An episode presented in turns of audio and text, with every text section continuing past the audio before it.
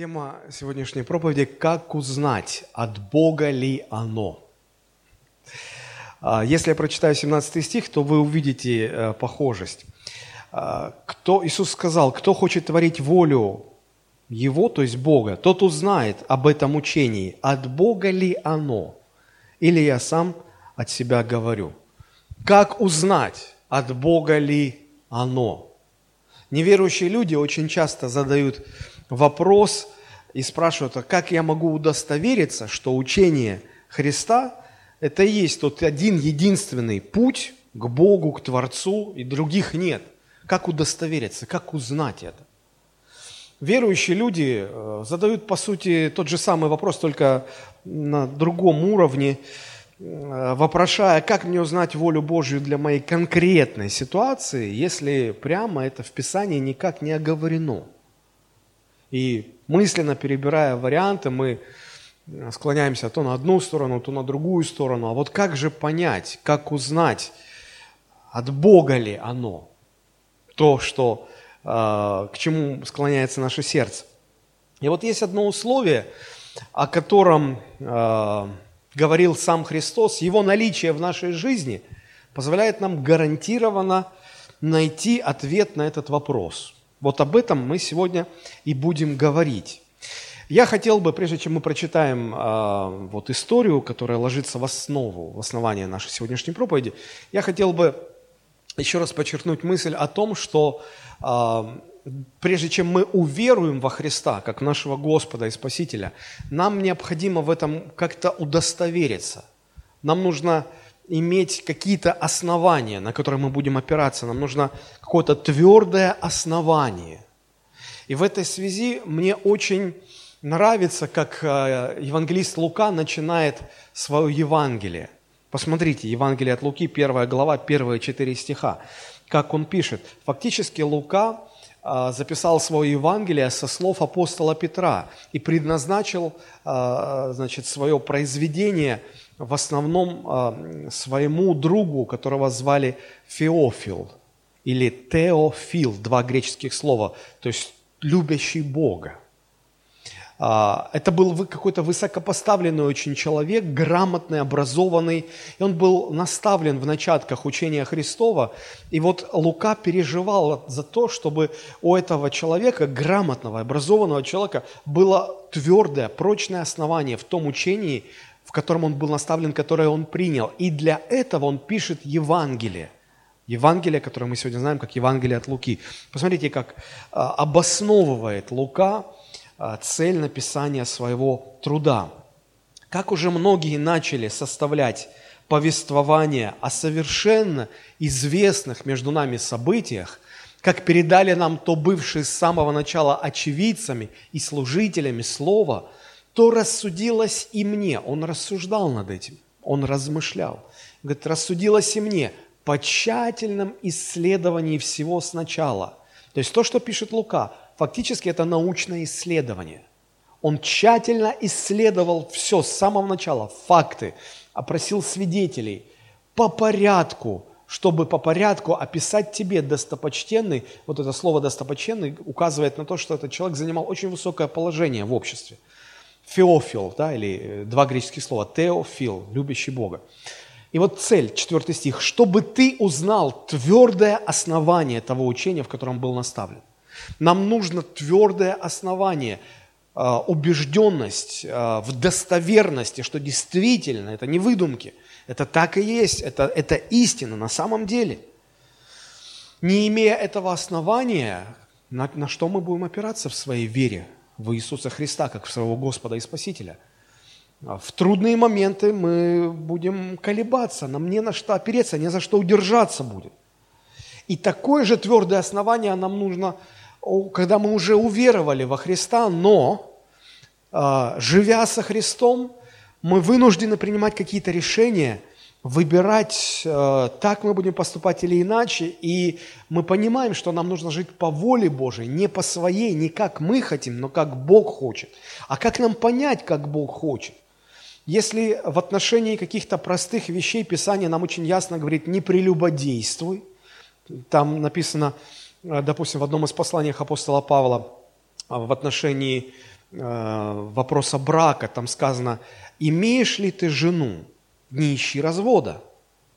Это ко всем, кто хочет развестись. Писание так говорит, это совершенно ясно. А остался без жены, ну, не сложилось, или развелся ты, Писание говорит, не ищи жену. То есть вот здесь конкретно ясно, все понятно. Но есть ситуации, которые так определенно не оговорены в Священном Писании, мы не знаем, нам нужно, нам нужно как-то понять волю Божью. И вот здесь встает вопрос, а как мне удостовериться, что Бог хочет? Мне нужно тоже очень твердое основание, на которое я мог бы опереться, за которое я мог бы держаться, когда сомнения меня будут атаковать, когда мне будет трудно очень э, следовать вот, по выбранному мною пути. И э, Новый Завет как раз-таки для того и был написан, чтобы дать нам вот это твердое основание, э, чтобы нам было на что опираться. Почему я так сильно подчеркиваю эту мысль? Потому что она особенно актуальна в наше время, в наш век, который, который ученые называют веком постмодернизма, когда фактически опираться не на что.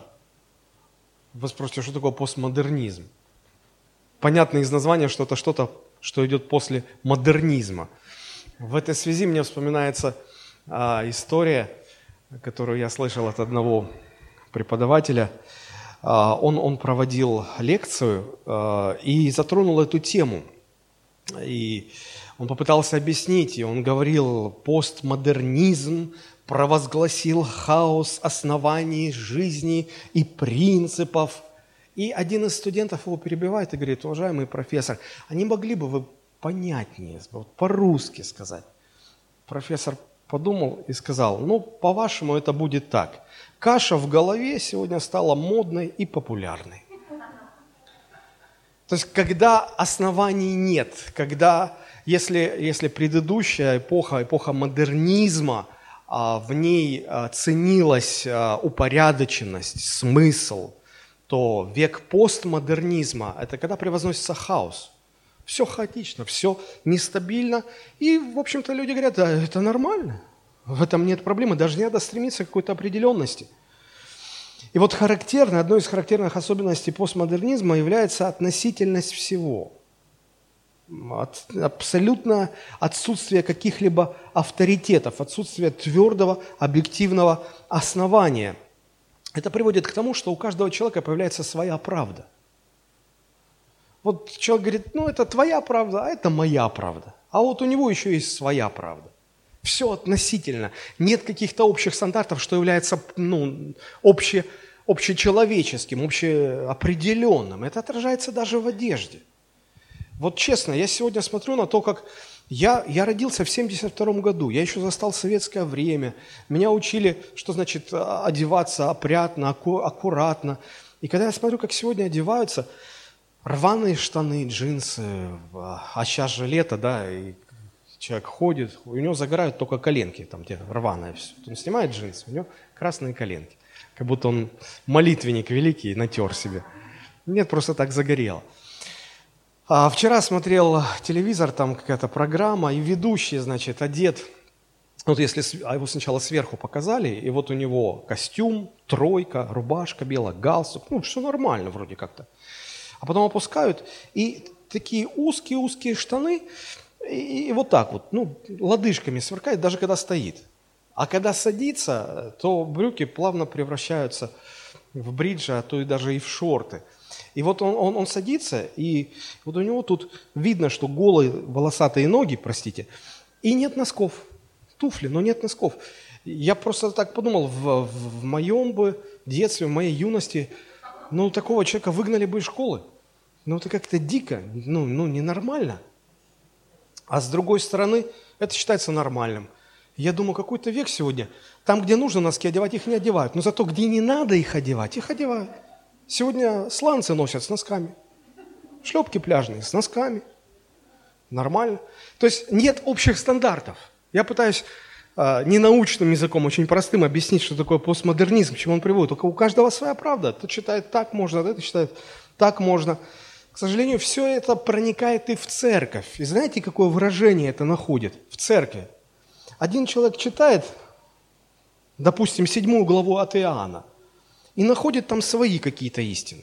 А другой человек то же самое место читает и находит совсем какие-то противоположные вещи. И нам сегодня говорят, да это нормально. Ты видишь одно, он видит другое, тот видит третье. Я не верю, что это так. Я верю, что в каждом отдельном отрывке Писания изначально заложен один смысл, одно значение, истинное значение. И это неправильно, когда каждый в одном и том же изречении Христа, каждый что-то свое видит. И считает, ну нормально, пусть каждый опирается на что-то свое. Нет, нет, нет, нет, нет.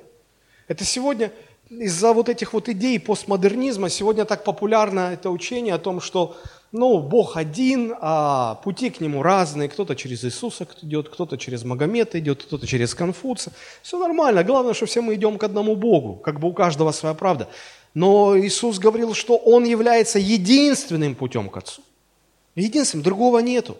Также верили и первые ученики, они говорили, «Э, нет другого имени под небом, данного человеком, которым надлежало бы нам спастись. Деяние 4.12. Нету, просто нету. И не важно, что вы так не считаете, а кто-то еще по-другому считает. Есть абсолюты, есть стандарты, которых важно придерживаться. Только Христос и больше никак. Сегодня людям, людям это тяжело принять. Вот почему я говорю, сегодня такой век, когда размыты ориентиры, нет э, общих стандартов. И нам в, в таких условиях еще больше нужна уверенность, убежденность, твердое основание в, в том, что действительно учение Христа достоверно, нам не показалось, мы ничего себе не придумали. Это опирается на факты – и потом, когда уже мы стали христианами, и мы живем, и нам нужно принимать решения, и мы хотим основывать свое решение на воле Божьей, как нам быть убежденным, что вот воля Божья в данной ситуации вот в этом заключается. Как иметь твердое основание, твердую убежденность, что это так. И вот ответ на эти вопросы мы находим в истории, записанной евангелистом Иоанном в 7 главе. Мы прочитаем с вами с 1 по 17 стихи а потом немножечко порассуждаем. Итак, Евангелие от Иоанна, 7 глава с 1 стиха. «После этого Иисус ходил по Галилее, ибо по Иудее не хотел ходить, потому что иудеи искали убить его. Приближался праздник иудейский, поставление кущей. Тогда братья его сказали ему, «Выйди отсюда и пойди в Иудею, чтобы и ученики твои видели дела, которые ты делаешь. Но если вы посмотрите на карту, то Израиль представляет собой вот такую полоску э, вертикально расположенную э, с севера на юг. Э, слева Средиземное море, справа э, Иордания. И вот между ними такая полоска. Наверху Галилея, внизу Иудея. И вот написано, что Христос ходил по Галилее, то есть он находился на севере Израиля, а ниже, на юг, он ну, не, не, не шел, потому что там иудеи искали, чтобы его убить. Но Иерусалим находился южнее Галилеи все-таки. Он где-то в центре там находится. И вот когда приближался праздник, праздник Кущей, а, один из праздников Ветхого Завета – то э, все евреи, они стекались в столицу, в Иерусалим, для того, чтобы семь дней праздновать этот праздник. Кущи – это шалаши. То есть смысл этого праздника заключался в том, чтобы недельку пожить в шалашах, чтобы вспомнить, как вот жили э, предки, когда Моисей их переводил из Египта в землю обетованную, ну, чтобы помнили. Вот. Ну и братья говорят, ну давай иди в Иерусалим, там люди тебя ждут, готовы принять. Смотрите их аргументы, 4 стих. «Ибо никто не делает э, что-либо в тайне и ищет сам быть известным. Если ты творишь такие дела, то яви себя миру, ибо и братья его не веровали в него». На это Иисус сказал им, «Мое время еще не настало, а для вас всегда время. Вас мир не может ненавидеть, а меня ненавидит, потому что я свидетельствую о нем, что дела его злы. Вы пойдите на праздник этот, а я еще не пойду на этот праздник, потому что мое время еще не исполнилось». Сие, сказав им, остался в Галилее. Но когда пришли братья его, имеется в виду в Иерусалим, тогда и он пришел на праздник не явно, а как бы тайно. Иудеи же искали его на празднике и говорили, где он? И много толков было о нем в народе. Одни говорили, что он добр, другие говорили, нет, он обольщает народ. Впрочем, никто не говорил о нем явно, боясь иудеев. Но в половине уже праздника вошел Иисус в храм и учил. И дивились иудеи, говоря, как он знает Писание, не учившись? Иисус, отвечая им, сказал, «Мое учение не мое, но пославшего меня. Кто хочет творить волю его, тот узнает о всем учении, от Бога ли оно, или я сам от себя говорю».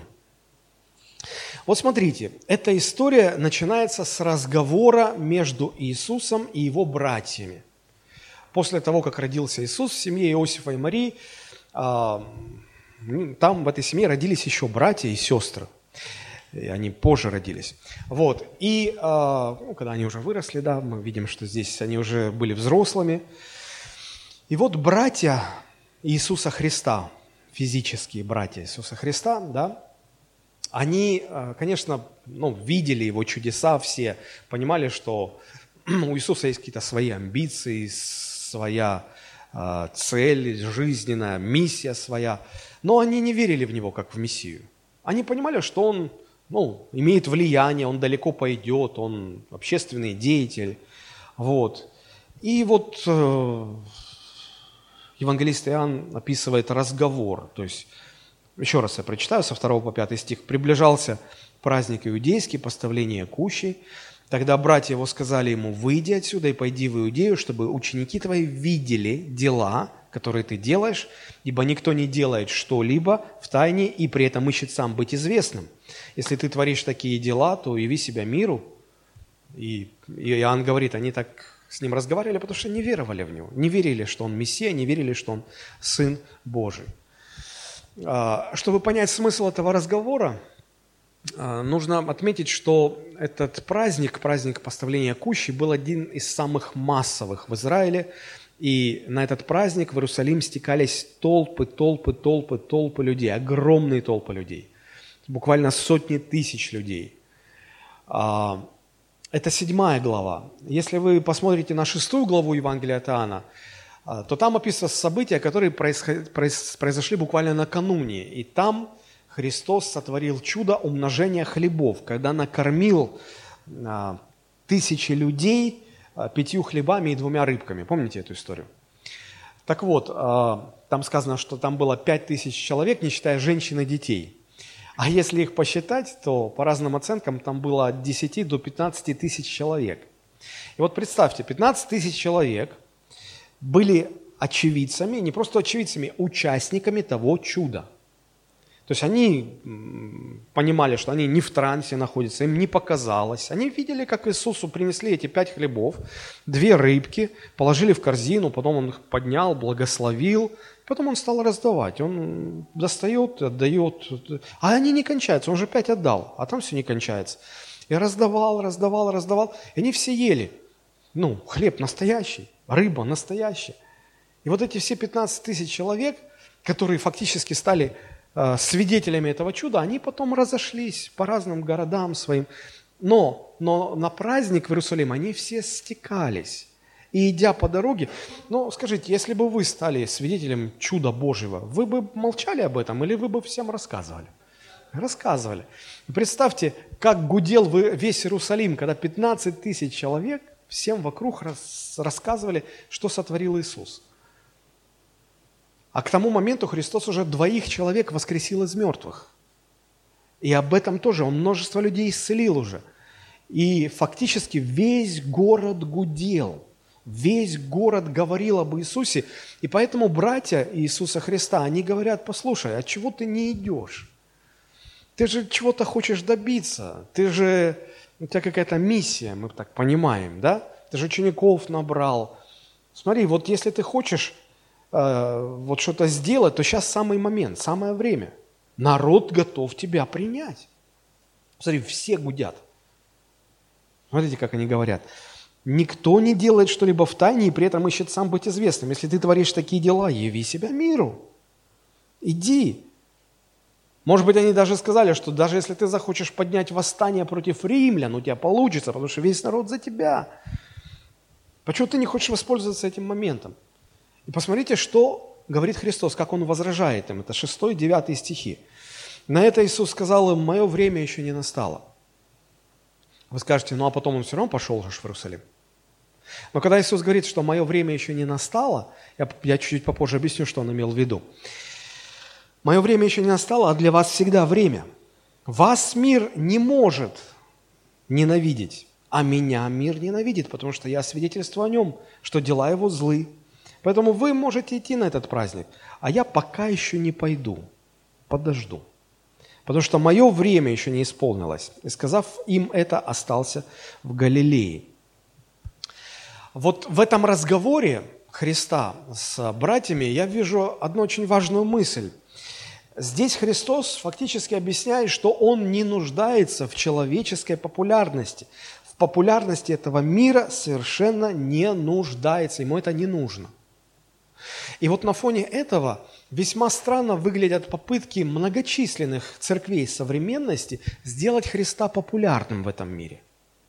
Он сам к этому не стремился, а многие из нас хотят популяризировать Христа в народе – более того, Христос утверждает, что э, мне не только эта популярность не нужна, да она в принципе невозможна. Потому что мир будет меня ненавидеть. Потому что э, мое царство, Христос говорит, мое царство, оно построено совершенно на других принципах, чем царство этого мира. У нас ценности противоположные. Я пришел в этот мир, чтобы свидетельствовать, что дела его злые – вы думаете, мир будет меня за это любить? Нет, он не будет меня любить. Он будет меня ненавидеть за это. Мир никогда не примет Христа. И даже те люди из мира, которые станут на сторону Христа, мир их выгонит, изгонит, они будут изгои для мира. Мир их будет также ненавидеть и считать чужими, предателями, изменниками. У многих современных христиан сегодня в сознании такая же картина, как и у братьев Иисуса Христа. Сделать Христа популярным в мире, так чтобы весь мир принял Христа, чтобы было всеобщее пробуждение, и чтобы вот на, на, на волне этой популярности Христос стал царем, и вот тогда будет второе пришествие. Очень интересная картина, заманчивая. Но Христос говорит, что мне это не нужно. Это не его путь, совершенно не его путь. Набрать популярность в мире и потом на пике этой популярности возглавить этот мир, направив его к Богу – это не путь Христов. Но многие церкви именно так видят свое предназначение. Дальше мы читаем, что Христос позже все-таки пошел на праздник. Смотрите, 10 стих и ниже. Но когда братья пришли его в Иерусалим, тогда и он пришел на праздник не явно, а как бы тайным. Не явно, а как бы тайно. Иудеи же искали его на празднике, говорили, где он – много было толков о нем в народе. Одни говорили, что он добр, другие говорили, что нет, он обольщает народ. Впрочем, никто не говорил о нем явно, боясь иудеев. Мне кажется, у Христа было две причины, почему он не пошел сразу со всеми. Ну, представьте, э, когда все... Знаете, вот когда мы, мы вчера выезжали из Краснодара, и мы думали выехать утром, часиков в 9. И местные нам сказали, вы что, если вы в 9 выйдете, вы попадете в пробку, потому что все, суббота, все выезжают из города, за город, кто-то на море едет. Вы в этой пробке будете долго стоять. Нет, вам нужно выехать заранее, когда еще никого не будет. Мы так и сделали. И вот, смотрите, тоже там было время, когда все люди просто высыпали на дороги, и толпы шли по всем дорогам, ведущим в Иерусалим. И вот если бы Христос пошел бы вот в этой толпе, его бы узнали, конечно же, узнали. Он не смог бы остаться там незамеченным. И могло бы случиться что-то похожее на событие, которое предсказано пророками, и которое мы сегодня знаем как торжественный въезд Христа в Иерусалим. То есть он был очень популярен. Его могли бы вот так вот на руках занести в город. И Христос говорил поэтому, что э, сейчас пока не, не время для этого. В, в моем плане есть время для этого события, но не сейчас. И чтобы не спровоцировать это, он подождал, пока основные массы пришли, и потом попозже он как бы тайно, неявно пришел, так, чтобы его никто не узнал. Это первая причина. И вторая причина, мы же прочитали в самом начале 7 главы, что, смотрите, Иисус почему не ходил по Иудее? Потому что иудеи искали убить его. И это тоже было в планах Христа он знал, что его арестуют, его э, отправят на крест, но только не сейчас. Сейчас не время еще было для этого, и поэтому он не захотел лишний раз привлекать к себе внимание, чтобы случайно не получилось, что его арестуют раньше времени. Я думаю, что этими двумя причинами объясняется вот эта задержка Иисуса, почему он сразу не пошел, а пошел позже. Он не то, что не собирался вообще там быть, он хотел там быть, но вот почему он задержался и пошел позже. Дальше, если мы будем рассуждать над, над этой историей, то нетрудно заметить, что вся эта история, которую мы прочитали, вот с 1 по 17 стихи, она переполнена вопросами. Вопросы, вопросы, вопросы, вопросы. Начинается эта история с вопросов, которые Иисусу задают, задают братья. Почему ты не идешь сейчас со всеми? Вопрос. Да? Потом, когда братья пришли, все люди пришли на праздник, а, мы видим, что иудеи, они а, искали Христа и задавали этот вопрос, а где Он? Вот это второй вопрос, который здесь появляется. Где Он? Где Он? Народ это видит, слышит, что иудеи ищут Христа, и люди начинают тоже говорить, а, а почему, а, а зачем его ищут, а что он. И начинается э, множество разнотолков. Одни говорят, он хороший человек, он ничего плохого не делает, он людей исцеляет, он чудеса творит – а другие говорят, а что тогда его власти ищут? Дыма без огня не бывает. Там же начальство лучше разбирается. Значит, что-то не так. Значит, он где-то обольщает, там, он, он не, не такой хороший человек. Было очень много вопросов. Я хочу еще также обратить ваше внимание на то, как э, евангелист Иоанн разделяет общество израильское. Посмотрите, он говорит, э, он, называет начальников народа иудеями. Но они все были иудеи. И народ. Потому что что такое иудейство или, или иудей? А, еврей – это национальность, а иудей – это вероисповедание. Вот, и они там не все были евреями, потому что э, иудеем мог стать и человек нееврейского происхождения, там был целый э, протокол, как это возможно. Вот. Но даже э, но став иудеем, начав поклоняться Богу Израиля, да, он мог быть греком, он мог быть э, сириянином, но по вероисповеданию он становился иудей. Вот. Понятно, что все, которые пришли на праздник из разных, э, может быть, народов, они все были иудеями, верующими в закон Моисея, в Бога Израилева. Вот. Э, но почему-то Иоанн выделяет и начальников в народе, да, то есть вот фарисеев, книжников, религиозных лидеров он называет иудеями, а остальных всех он называет народом. Но может быть потому, что народ как раз-таки не хотел ничего плохого Иисуса, они о нем спорили, но смерти ему никто не желал явно. А вот иудеи, начальники э, в народе, они специально искали его, чтобы э, умертвить, по возможности убить его. Потому что они в нем видели угрозу. Угрозу. И вот э, сотни тысяч людей собрались на этот праздник, и суть праздника заключалась в том, что нужно было строить шалаши, кущи, и в них жить несколько дней. Эти шалаши строили на улицах, на крышах домов, у евреев крыши домов были плоскими. Вот. И, э, ну, это очень интересный исторический такой момент. И вот представьте, а, а, все оставляют свои дома, не спят в своих спальнях, все в шалашах, кушают в шалашах, спят в шалашах, а сидят в шалашах, общаются. О чем говорить? В том числе об Иисусе. Спорили, одни говорили, что он хороший, другие говорили, что он плохой. Э, понимали, что начальники народа явно придираются к нему, ищут его подловить в чем-то. Может, некоторые даже видели попытки подловить, и как Иисус с честью выходил из этих искушений. Вот. И и вот они говорят, говорят, и э, евангелист Иоанн э, делает замечание, что открыто боялись говорить. Боялись, боялись начальников народа. А вот шалашик зашел и шу-шу-шу-шу-шу-шу. Там, ну как и сегодня, на кухнях. В нашей есть эти кущи, даже по названию. Кухня, куща. Вот. И на этих кухнях, кущах мы тоже начинаем. А вот этот такой, а это, это хороший, а этот плохой. А, а, и, а так вот открыто мы боимся. И они там боялись. Вот. А, вы спросите, а что-то, а что они боялись -то? Что там не было свободы, гласности, демократии? Дело в том, что боялись иудеев, то есть боялись начальников народа, а, они не знали, скажем, что он хороший человек, как к этому отнесутся, скажем, что он плохой тоже, потому что а, у начальников была власть, власть отлучить от синагоги, они же все иудеями были, вероисповедание.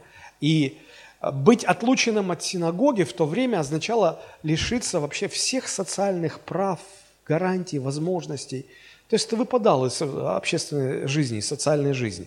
Это все равно, что тебя, ну, чтобы понятно было на нашем языке, тебя снимали со всех там социальных дотаций, э, прав, выплат. То есть если вдруг ты заболеешь, тебя никто лечить не будет. А, лечить не будет, ты умрешь, тебе не, разрешат похоронить на общем кладбище. Потому что ты отлучен от синагоги, ты выпал из жизни общественной. Или у тебя, а, ладно, ты живой остался, сосед твой умер там, или родственник, тебе его нужно похоронить, тебе тоже будут козни, препятствия чинить. И людям это не, не хотелось, этих лишних проблем, поэтому они сидели, шушукались в своих шалашах. А зачем озвучивать? Имеешь свое мнение? Ну и имей его там. Вот. И э, почему вот Иоанн об этом говорит? Да потому что было очень трудно разобраться – достоверно понять, что это за человек, хороший или плохой, учение его от Бога или не от Бога, люди не знали, люди не могли разобраться. И вот пока народ судачит в своих кущах, у иудеев или начальников, как мы уже сказали, возникает другой вопрос. Они уже увидели, что Христос пришел, и подумали, вот он, все, сейчас мы, сейчас мы что-то сделаем. Смотрите, 14-15 стихи. «В половине же праздника вошел Иисус в храм и учил, и дивились иудеи, говоря, как он знает Писание, не учившись». То есть, с одной стороны, они обрадовались, что, ну вот все, определенность наступила, вот он здесь, его искать больше не надо, вот он здесь. Понятно. Но он вошел в храм, он начал учить, люди его слушают, мы его слышим – и у нас возникает вопрос, откуда он знает Писание, при этом мы точно понимаем, что он нигде не учился. Если не знать э, культурно-исторический фон, то не очень понятно вот, э, то, что описывает Иоанн. Я попытаюсь э, дорисовать контекст, чтобы вам стало немножко яснее. В те времена странствующие учители, у которых были свои, или раввины, как их называли, у которых были свои ученики, это было явление не такое уж редкое. А когда в Иерусалиме случались праздники, то эти странствующие раввины, они, их как магнитом тянуло туда, в Иерусалим, и они очень часто приходили в храм, а, окружали себя толпой своих сторонников и а, преподавали свое учение – и были группки такие, тут один раввин учит, тут другой, тут третий. Вот. И это было очень такое распространенное явление. Но что касается вот этих вот странствующих раввинов, то они были понятны иудеям, начальникам. Потому что, э, прислушавшись к тому, что они говорят, можно было бы легко понять, какой школе богословской мысли они относятся, кто их наставлял, кто их был учителем, какой университет, говоря нашим языком, они закончили. Потому что когда э, эти раввины представляли или презентовали свое учение, они всегда обязательно ссылались на авторитетные мнения э, предыдущих раввинов, которые занимались исследованием подобных вопросов, чтобы придать своему учению больший авторитет. Это очень похоже на наше время, потому что если вы учитесь в магистратуре или тем более в докторантуре, вы пишете диссертацию, то вам там с самого начала говорят, что не думайте, что вы первый, кто начинает заниматься исследованием данной проблемы. Не будьте такими гордыми, поймите, до вас уже тысячи научных работников исследовали это дело, писали свои труды, вот, и э, занимаясь собственным исследованием, вы должны опираться на эти источники, на, опираться на их мнение. Если вы пишете диссертацию, то у вас должно быть там вплоть до, по разным там, оценкам, до 100 каких-то источников, э, которые вы положили в основание вашей диссертации. Иначе вас не примут в научном сообществе. Иначе ваша работа даже не примется на, на, на предмет оценки. Да? Вот примерно то же самое было и в то время. Эти странствующие проповедники, они всегда опирались на чьи-то авторитетные мнения. Что так удивило иудеев в личности вот этого молодого проповедника, которого называли Мессией, Христом, которого люди называли Иисусом? А вот что. Когда он говорил свое учение, он вообще ни на кого не опирался, кроме священных писаний. Он ни разу не сказал, что я вам говорю так, как в прежние века учил э, Ребе Шлома из там какого-то из, из Галилеи, или Ребе такой-то из э, э, Иерусалима. Только исключительно Писание. Никаких авторитетов, никаких источников, никаких. Причем, когда он трактует Писание, то высвобождается такая власть, такое дерзновение. Люди чувствуют такой авторитет этого, этого послания из уст Иисуса, что даже, даже в, в Евангелиях это осталось, не осталось незамеченным. Помните эти замечания, что люди обращали внимание, что он учил не как книжники фарисеи, а как власть имеющий. При этом не ссылаясь ни на чьи авторитетные мнения, он учил так, опираясь на Священное Писание, что высвобождалась такая власть, какой и близко не ощущалось, когда все остальные говорили, опираясь на мнение того или другого авторитета. И вот это вот начальников иудеи, это, иудеев это просто ну, раздражало. Они видели в этом угрозу для себя. И а, они задавали этот вопрос, задавали себе, не могли это объяснить и, и, и спрашивали, как он знает Писание, не учившись. Почему боялись Христа? Потому что он был не из их системы. Они точно, они могли бы поднять какие-то документы, он точно нигде не учился. Он точно нигде не состоял студентом. Но он говорит очень властно, очень авторитетно. А мы не можем его контролировать. Люди его слушают, люди за ним идут. Его проповеди чрезвычайно актуальные, сильные, авторитетные. Они проникают в душу людей так, что Христос буквально каждый день завоевывал себе сотни, а может быть даже тысячи новых и новых последователей. Это движение росло очень быстро. И вот Христос адресует этот вопрос. Откуда ты знаешь Писание, если ты нигде не учился? А Христос, отвечая на этот вопрос, Он говорит нечто,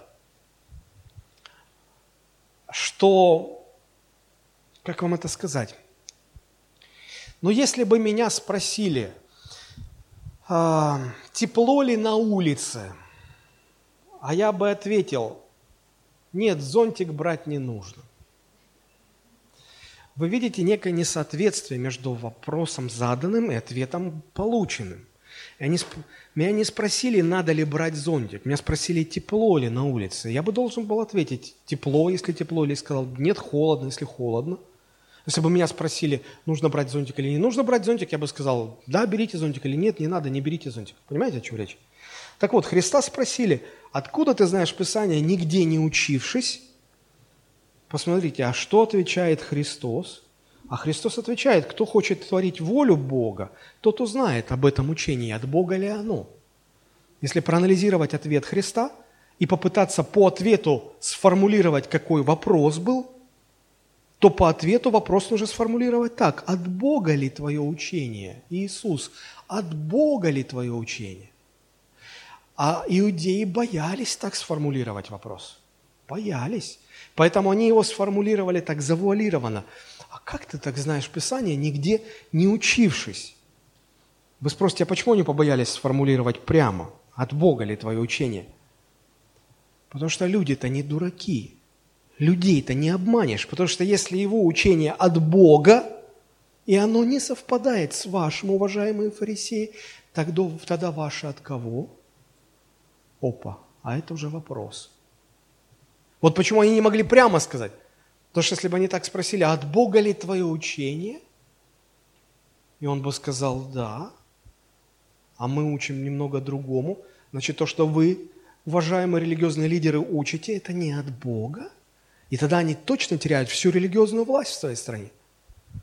И вот Христос, используя этот вопрос, Он преподает тем людям и нам, сегодня живущим две тысячи лет спустя от тех событий, очень-очень важный урок, чрезвычайно важную истину, о которой я хотел бы подробнее сейчас поговорить.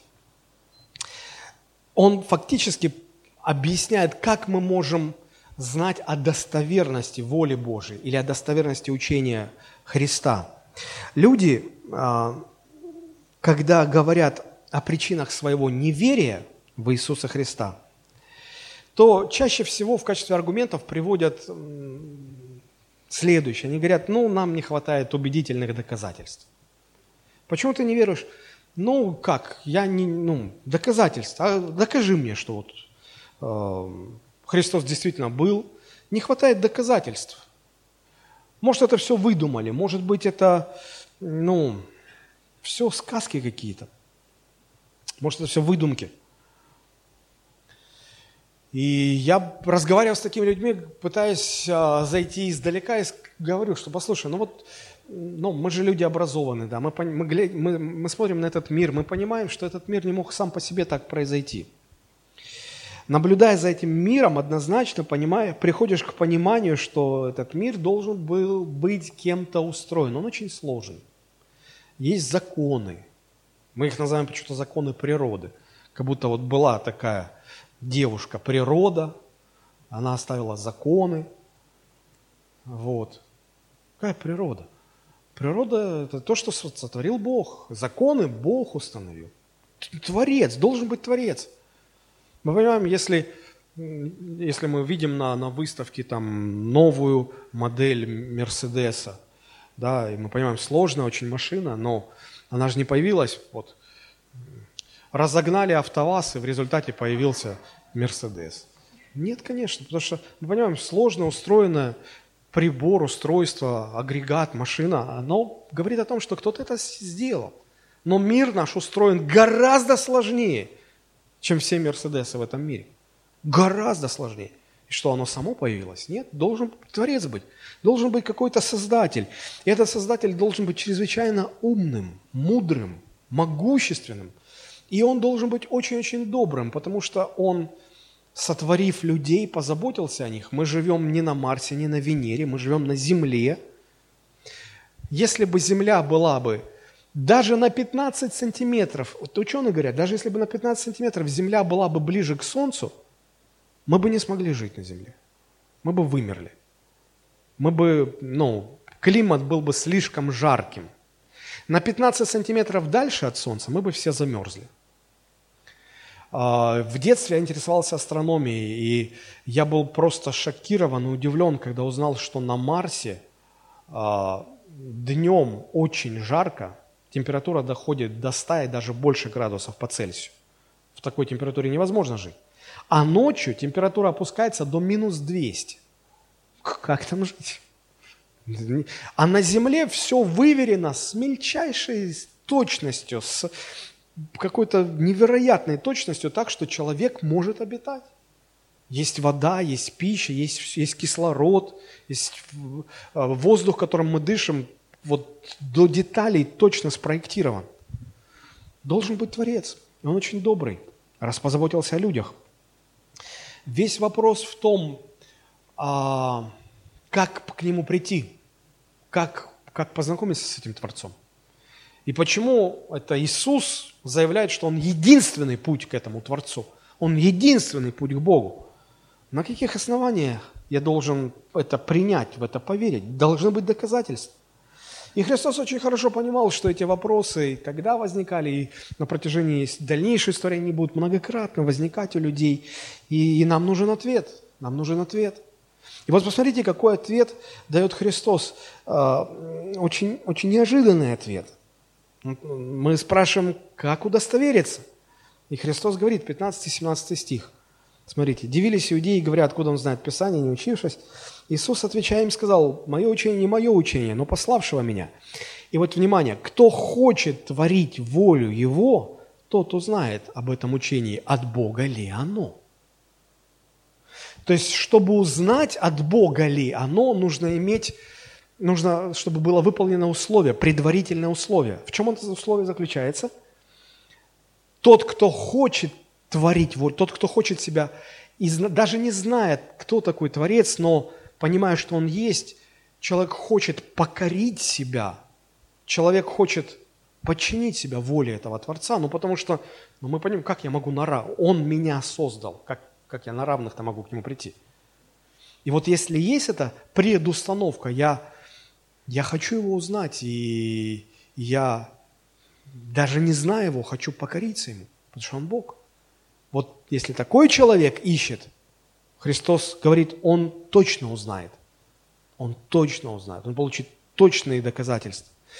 Но немножко подробнее. Вот первая мысль в этом 17 стихе. Смотрите, Христос утверждает, что главная причина неверия в Него заключается совсем не в недостатке знаний или недостатке доказательств Его божественности. Этих доказательств было предостаточно, потому что Христос совершал множество чудес. Люди это видели. Десятки тысяч людей были непосредственными свидетелями чудес Иисуса Христа. Помните, когда в третьей главе Иоанна Никодим тайно ночью приходит к Иисусу, помните, какие слова он в самом начале говорит? Он говорит, мы знаем, что ты учитель, пришедший от Бога. Почему? И он объясняет, потому что никто не может творить таких. А это всего лишь третья глава от Иоанна. Иисус там еще не успел много чего сделать. Не может творить человек, не, не будучи посланным от Бога. И там достаточно было доказательств. А тут уже седьмая глава. А, помните Самарянка из четвертой главы Евангелия от Иоанна, а, когда у нее спрашивают, а, а, а он ли Христос? Она говорит, слушайте, ну вот даже, ну если не он, а кто-то другой, вот этот настоящий Мессия, не он, допустим, а настоящий Мессия, придя на землю, неужели он больше сотворит чудес, чем этот творит? И люди понимали, люди все понимали, что ну, по всем описаниям это и есть, этот Иисус и должен быть Мессией. Он столько всего совершал, что не признавать это, отрицать это, он исцелил слепорожденного, чего в принципе никогда, никогда прецедента такого не было. Как ты это будешь отрицать? Никак. Но, казалось бы, иудеям этого было недостаточно, и они неоднократно приходили ко Христу, понимая все это. Ну, ну Никодим-то, не дурак же был, он, до него это дошло. А другие приходили, фарисеи, книжники и религиозные лидеры, они приходили к Иисусу и прямо ему задавали вопрос, ты ли Мессия? Вот прямо. И Христос прямо отвечал. Посмотрите, например, 10 глава Иоанна 24-25. Тут иудеи обступили его и говорили ему, долго ли тебе держать нас в недоумении? То есть они говорят, ну, ну хватит уже в кошки-мышки играть, хватит уже загадками говорить. Если ты Христос, скажи нам прямо. И, ну, у нас не очень хорошо это видно, но в греческом оригинале там все я. Иисус отвечал им, я сказал вам, там стоит слово, ну, утверждение, да, я Христос. Я сказал, я Христос. И он продолжает, но вы не верите. Дела, которые я творю во имя Отца моего, им хотя бы поверьте. То есть на прямой вопрос, на прямой ответ им все равно не, не хватало доказательств. И потом они еще несколько раз спрашивали. Ну, например, 10 глава 30-31 стихи, где Иисус говорит, «Я и Отец одно». Тут то есть он говорил, что я от Бога, я Божий Сын. Мы одно, по сути. И тут опять иудеи схватили камни, чтобы побить его. Посмотрите, еще один прямой ответ. Ты Христос, да, я Христос. И что, иудеи уверовали? Смотрите, какая реакция. Ты Христос. Вот точно скажет, ты Христос. Он говорит, я Христос. Они берут камни, сейчас мы тебя побьем. Логика где? Совершенно непонятно. Вот в том-то и дело, что неверие во Христа, оно крайне нелогично, непоследовательно. Оно отказывается опираться на факты. Вот почему в последующие разы Христос уже просто не отвечал на подобные вопросы. Например, Лука 22, 66-67 стихи. «И как настал день, собрались старейшины народа, первосвященники и книжники, ввели его в свой снедрион и сказали опять, «Ты ли Христос? Скажи нам». Он отвечает, «Если скажу вам, вы все равно не поверите». То есть сколько можно задать вопрос, сколько можно на него отвечать. То есть, другими словами, Иисус говорит, да, да я вам, если сто раз скажу «да», вы все равно, а, вы, это, это не приведет вас к тому, чтобы вы уверовали. Вам не доказательства нужны, вам они не нужны. Вам они на самом деле не нужны. Потому что причина того, что вы не верите, она совсем не в недостатке доказательств, она в чем-то другом. И вот в чем Христос очень конкретно говорит. Причина вашего неверия не в том, что вам не хватает доказательств, знаний каких-то, понимания какого-то, а причина лежит в другой области. Она лежит в области ваших желаний. Вы не желаете, чтобы я был Христом. Вы не хотите склониться перед Богом и служить Богу. Это самая главная причина неверия вашего и всех остальных людей, которые только будут упорствовать в неверии. Поэтому он говорит, кто хочет творить волю его, тот узнает, тот, тот убедится. А кто не хочет, ему миллион доказательств предоставь, он все равно не уверует. Не уверует. В этом была главная проблема фарисеев, которые не верили во Христа, и с тех пор ничего не изменилось. И все, кто сегодня не верит, у них точно такая же причина. Эти люди просто не хотят покорить себя Богу. Эти люди не прочь порассуждать о Боге, пофилософствовать, поговорить о Христе, поспорить с Писанием, поискать доказательства, предоставить аргументы какие-то. Но при всем при этом они не хотят покоряться Богу, не хотят. Они хотят быть с Богом на равных.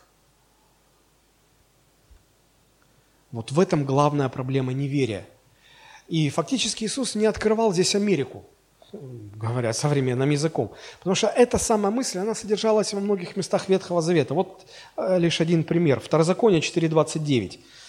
«Но когда ты взыщешь там Господа Бога твоего, там это где? В земле обетованной, то найдешь его, если будешь искать его всем сердцем твоим и всей душою твоей».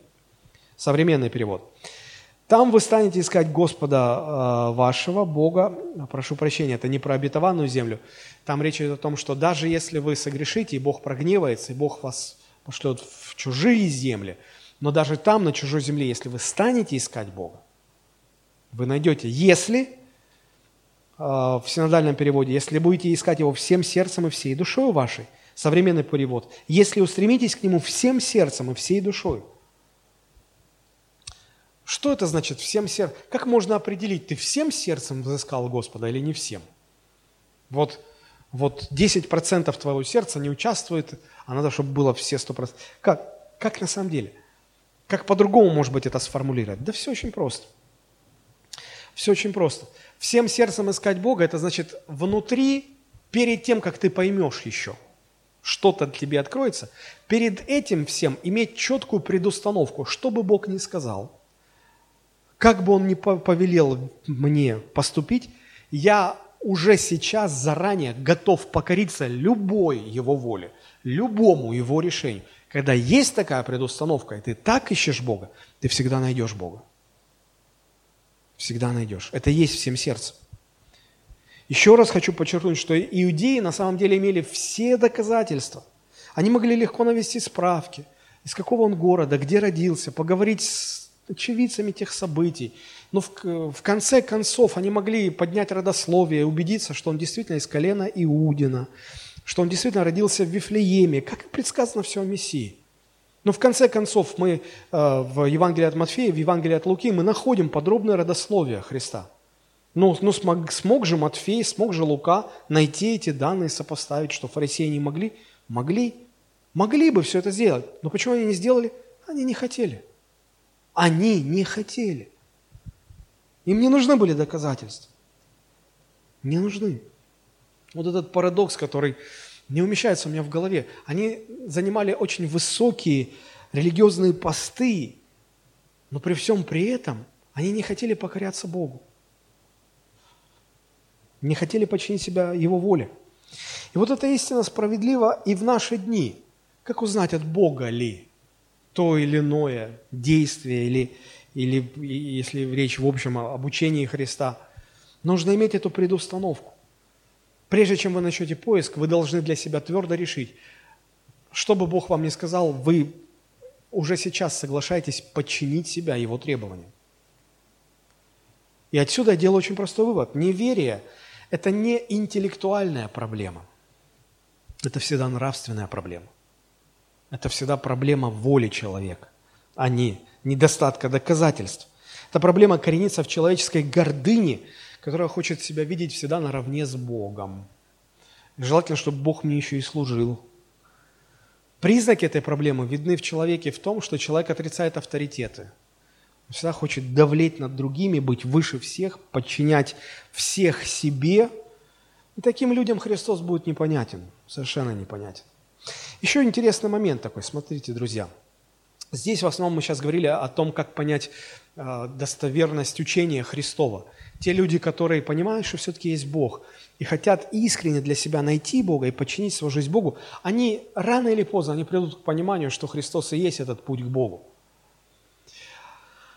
А вот когда ты уже стал христианином, и тебе нужно понять, а вот в данной ситуации, что для тебя воля Божия? Ты ищешь эту волю и не можешь понять. Ты просишь себе знамение или что-то еще. Иногда у меня люди спрашивают, пастор, а можно просить у Бога знамение? А, потому что, ну, мы видим в Писании, что одним Бог отказывал в знамении, а другим Бог знамения давал.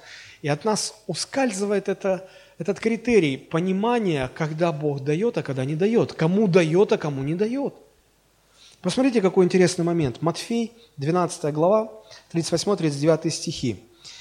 А, «Тогда некоторые из книжников и фарисеев сказали, Матфей 12, 38, 39, Тогда некоторые из книжников и фарисеев сказали, «Учитель, хотелось бы нам видеть от тебя знамение». Знамение когда просят? Когда хотят убедиться. Да? Они поняли, что этот Иисус утверждает, что Он и есть Мессия.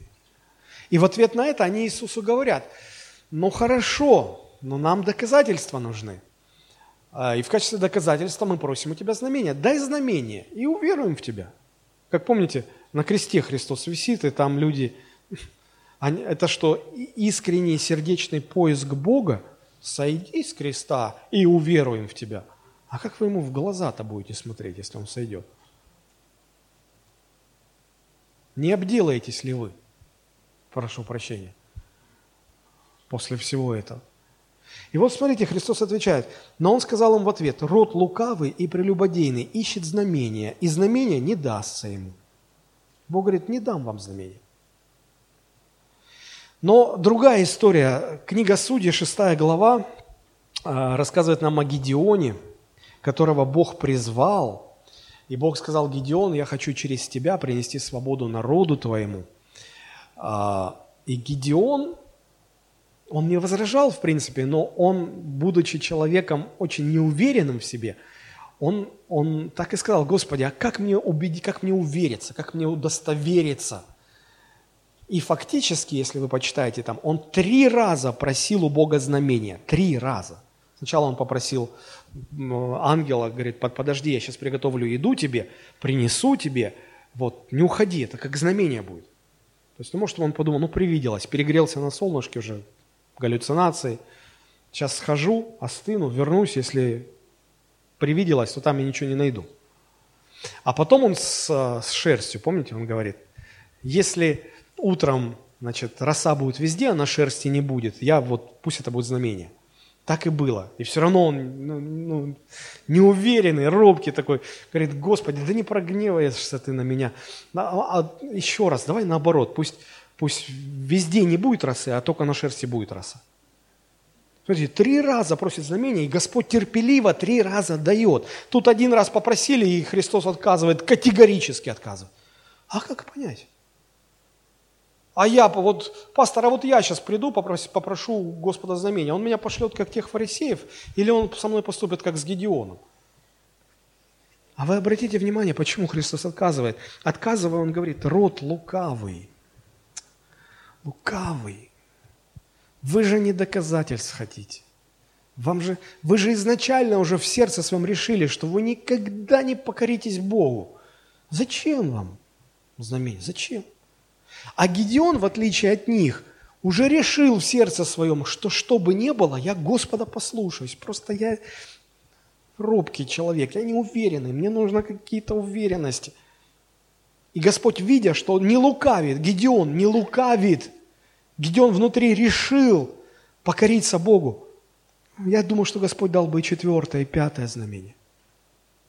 Потому что вот, кто хочет творить волю Божью, тот узнает.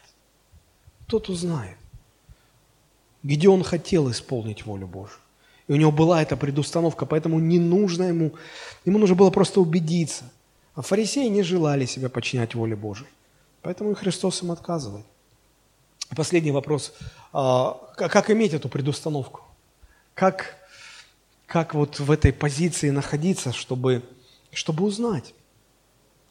Иногда, а, иногда люди говорят, ну если вера в Иисуса Христа не зависит от доказательств, а, но только от расположения сердца, ну тогда эта вера слепая. Вот расположен человек к Богу, ну он и будет веровать всему, ему и доказательства не нужны. А человек не расположен, его хоть сотни доказательств засыпь, он все равно, он не расположен, он и не будет веровать. А где тогда место фактам в вашей вере? Но Христос объясняет и, и говорит, что э, вера в Него, она всегда имеет фактическое основание. Но это основание, эти доказательства, эти факты откроются только тем, кто изначально желает покорить себя Богу. Если будет изначально эта позиция, предустановка, я, что бы Бог ни сказал, я все-таки Ему подчинюсь. И вот кто, увидев Творца в природе, осознав, что ну не может не быть Творца, начинает искать Бога, и еще не зная Его, говорит, Господи, откройся мне, если Ты есть, я буду служить Тебе, я буду Тебе служить. Вот такие люди всегда находят Христа, находят свои доказательства, находят твердое основание. Секрет такой предустановки Христос открывает в 18 стихе, когда говорит такие слова. Иоанн 7, 18. «Говорящий сам от себя ищет славы себе, а кто ищет славы пославшему его, тот истинен, и нет неправды в нем». То есть, смотрите, стремясь любой ценой исполнить Божью волю, верующий освобождает себя от славы человеческой. Что такое слава человеческая? Слава человеческая – это потребность человека заслужить признание со стороны человеческих авторитетов. Мы, мы все такие, правда же? Мы хотим, чтобы начальство было нами довольно. Мы хотим, чтобы люди, имеющие какую-то власть, авторитет, говорили о нас хорошо, признали нас хорошими. Разве нет? И в данном случае многие люди там, они хотели заслужить а, расположение и признание а, религиозных авторитетов в Израиле. А Христос утверждал, что Он себе этой славы не ищет. Ему не нужно это одобрение – Ему не нужно признание религиозных лидеров. У него такой потребности нету. И он этого не ищет. То есть, говоря современным языком, у Христа совершенно не было желания, я просто, чтобы вам было понятнее, сейчас это все скажу. У Христа совершенно не было желания встретиться с первосвященником Каиафой – сфотографироваться с ним, а потом выставить эту фоточку в соцсети и показывать своим ученикам, видите, я от Бога, сам первосвященник меня одобряет, я с ним. Сегодня, когда христианские конференции, приезжают какие-то известные проповедники, что мы наблюдаем? Пастор, можно с вами сфотографироваться? Причем еще так стремятся так вот покровительственно руку положить на плечо. Даже сам там Папа Римский, вот мы с ним в обнимочку, я так, мол, а, хорошо.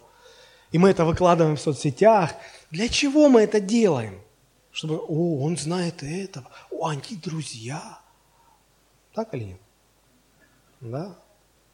И когда мы встречаем человека, который даже не стремится сфотографировать, сфотографироваться с великими авторитетами, мы думаем, а ты что не идешь фоткаться?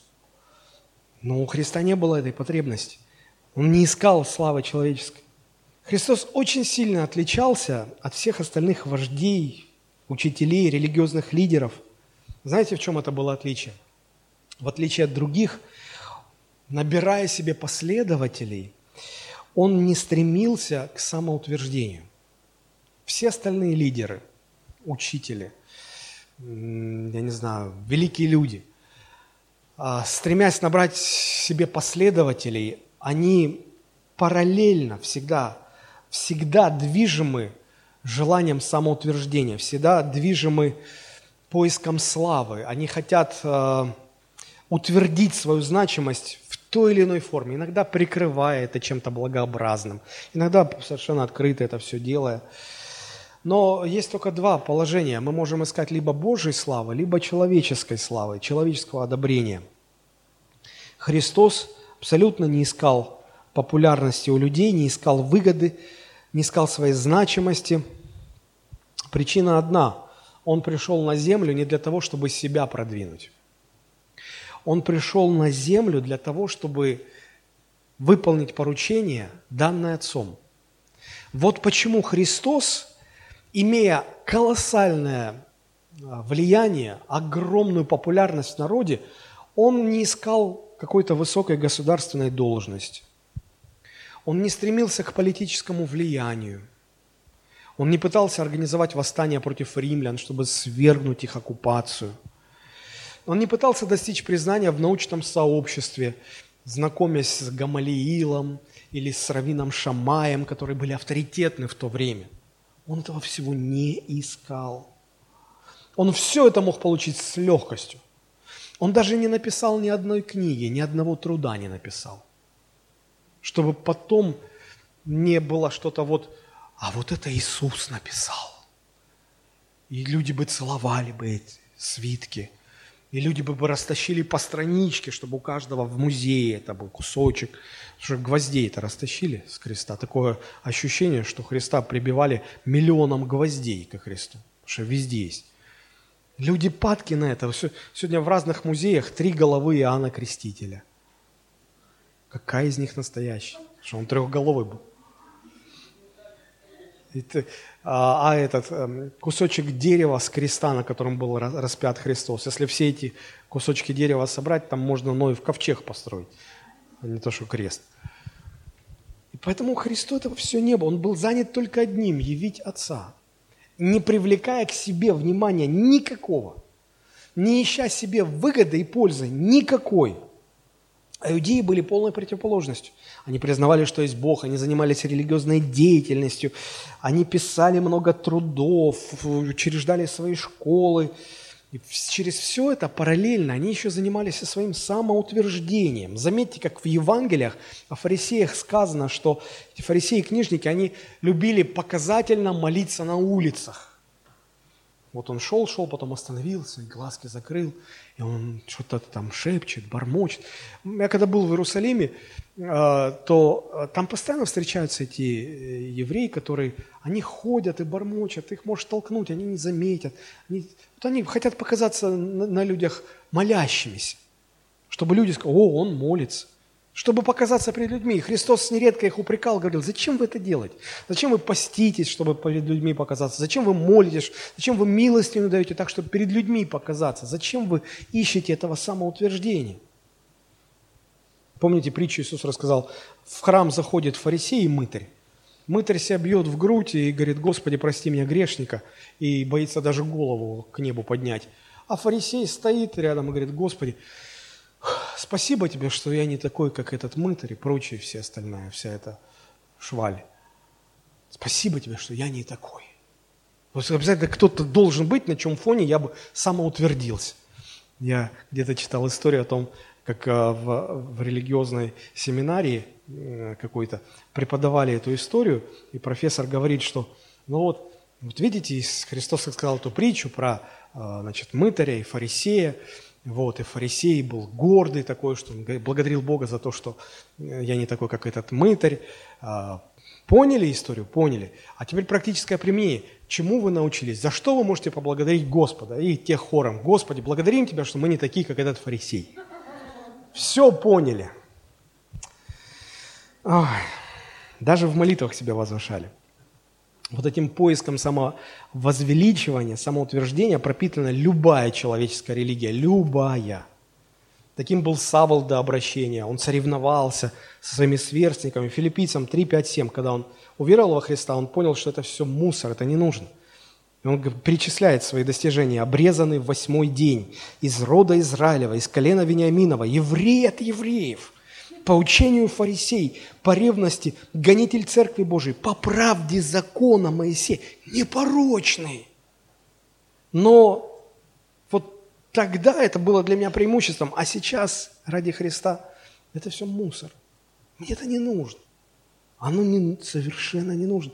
В этом сила Христа была, в этом сила всех христиан, в этом сила любого религиозного лидера, настоящего религиозного христианского лидера.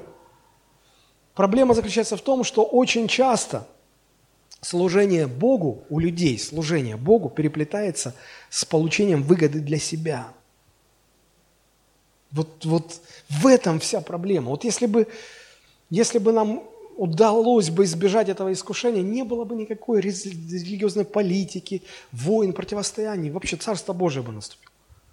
Поэтому Христос и учил, помните, он, он говорил, «А, когда устраиваешь пир, не зови, не, зови кого-нибудь, кто потом тебя мог бы пригласить и возда. А мы же как зовем? Так, э, э, у сына свадьба, кого позвать, кого пригласить. О, а это директор Роза Хутор. Конечно, его надо пригласить. Но молодые, они только начинают. Где-то может. Вот. А, а этот, э, а этот э, он, он, он губернатора знает. А этот вот это. То есть, и, и мы зовем тех, от кого мы вроде им служим, пир для них – но мы это делаем для того, чтобы потом от них что-то получить себе. Себе. И Христос говорит, когда ты делаешь пир, зови тех, кто потом тебе не смог бы воздать. Из этого простой вывод я делаю. Если ты служишь Богу, служи Ему так, чтобы тебе от этого выгоды не было. Чтобы не было выгоды тебе. Тогда ты не будешь искать славы человеческой тогда ты будешь а, вот в этой позиции, что ты, ты уже заранее, не зная, к чему тебя Господь призовет, что тебе скажет сделать, ты заранее для себя решил, я поступлю так, как скажет Бог. И вот про таких людей Христос сказал, кто хочет, не зная еще, но уже хочет творить волю Отца моего, тот узнает, что является его волей, волей от Бога это или не от Бога, вот тот узнает. Поэтому настоящая верность истине возможна только при постоянно растущем смирении своей души. Если вы хотите дальше познавать истину, познавать и расти в познании истины, вам нужно больше и больше смирять себя в том плане, что, Господь, что бы ты ни сказал, я сделаю. Я иногда к верующим подхожу и спрашиваю – а, поедешь миссионером на крайний север? Человек, ну, пастор, это, это тебе может быть открыто, а мне не открыто. А, я говорю, да не, я же тебе не говорю, что я тебя посылаю. Я не знаю даже, хочет ли. Ну, просто, если Бог пошлет, поедешь или нет? человек так жмется, жмется. Ну вот, если Бог скажет, я тогда еще подумаю. Можно сказать, что в этом случае человек изначально предустановлен. Что бы Бог ни сказал, я сделаю. И вот когда такие христиане спрашивают и говорят, Господи, а какова Твоя воля на работе вот в этой ситуации? А как мне поступить? А Господь как будто молчит. Мы просим, Господи, а дай знамение, как нужно. Нет знамения. Господи, я совсем потерялся, я не знаю, как мне понять, как мне разобраться. Тишина в эфире. Господи, да как же мне узнать, от Бога оно или нет? Нужно одно условие, предварительное, предустановленное условие. Не зная еще, как Бог тебя поведет, прими решение. Господи, я покорюсь любому Твоему Слову. Если в вас будет это, как по умолчанию установка, вот тогда вы узнаете, от Бога ли оно. Иначе нет шанса узнать. Давайте мы склоним наши головы и помолимся.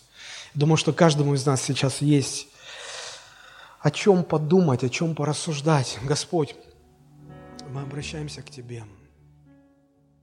Мы благодарим Тебя за.